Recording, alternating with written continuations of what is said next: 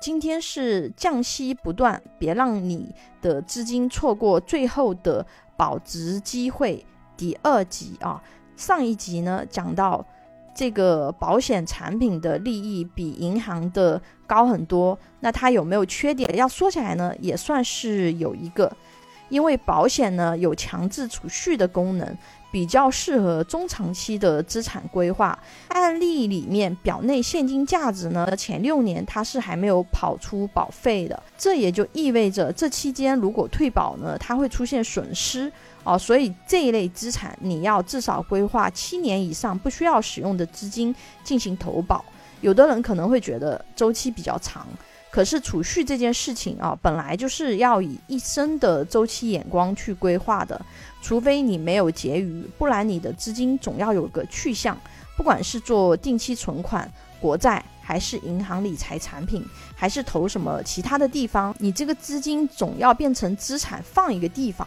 对吧？总不可能我就拿着这个现金放在那里贬值吧，对吧？所以我们不管投哪里。你到期了呢，还是需要重新选择某一个资产放到里面去？像现在这样利率下行的周期里面，你的银行存款或者是国债到期了再投啊，利率一直都在降，而且未来可能还要继续降。有的朋友可能会想，现在已经很低了，应该不会再降了吧？请看看我们的隔壁邻居啊，日本。日本是负利率时代，就是钱存在银行里还要倒给银行钱。我们和日本的人口结构是最相似的，而且我们前央行行长周小川很早就曾经公开说过，中国可以尽量避免快速的进入到负利率时代，是避免快速进入到啊，已经略过会不会进入到这个点了。再结合我们银行的频频降息，你自己细细品一品，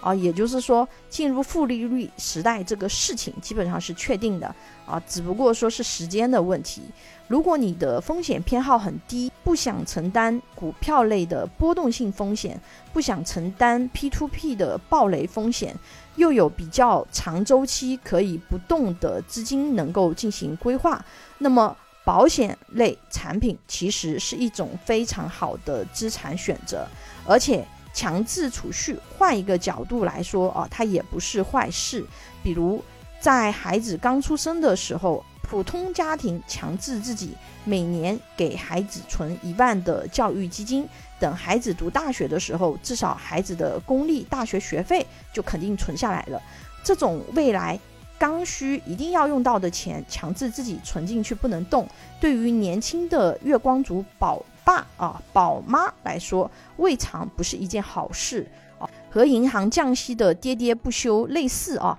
目前这样的好产品后面也要没有了。保险行业经过监管部门的要求，去年保险产品实现了定价利率的下调。普通型保险的定价利率由百分之三点五下调为百分之三啊，这已经不是第一次调低了。如果有关注保险行业的人，应该知道，保险产品定价利率由百分之四点零二五降为三点五，也没有几年。保险定价利率下降，你可以理解为银行降息，就是储蓄型保险产品的利益降低了，而重疾险这类产品涨价了。我们收到的内部信息啊，后期这一类保险产品的利益也还要接着往下降，所以这是想规划中长期稳健资产朋友的末班车了。因为保险产品啊，有一个其他类投资产品没有的优势，就是确定性，合约是终身的，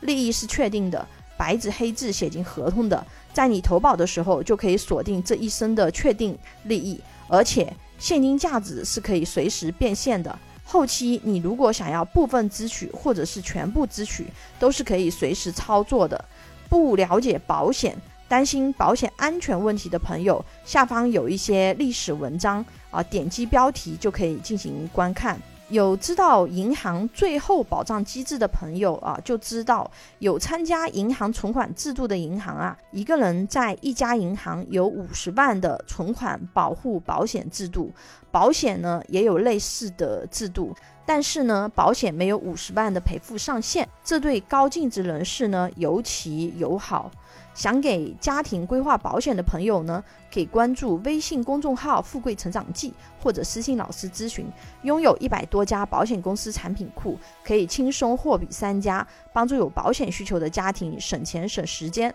关注我，教你买对保险。